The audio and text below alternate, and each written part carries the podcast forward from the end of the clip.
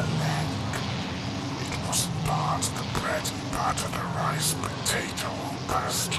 There were a gap between the larger tents that housed such gluttonous entertainment.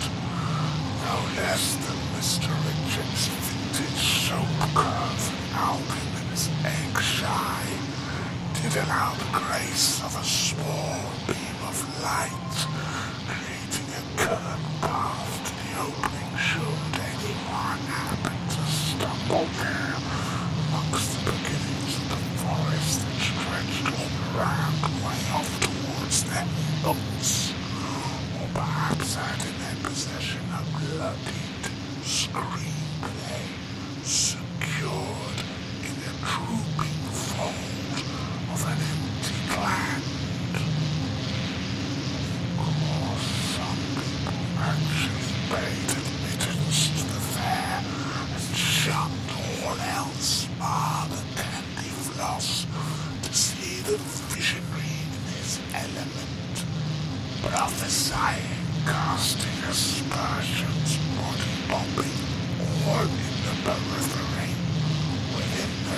shadows.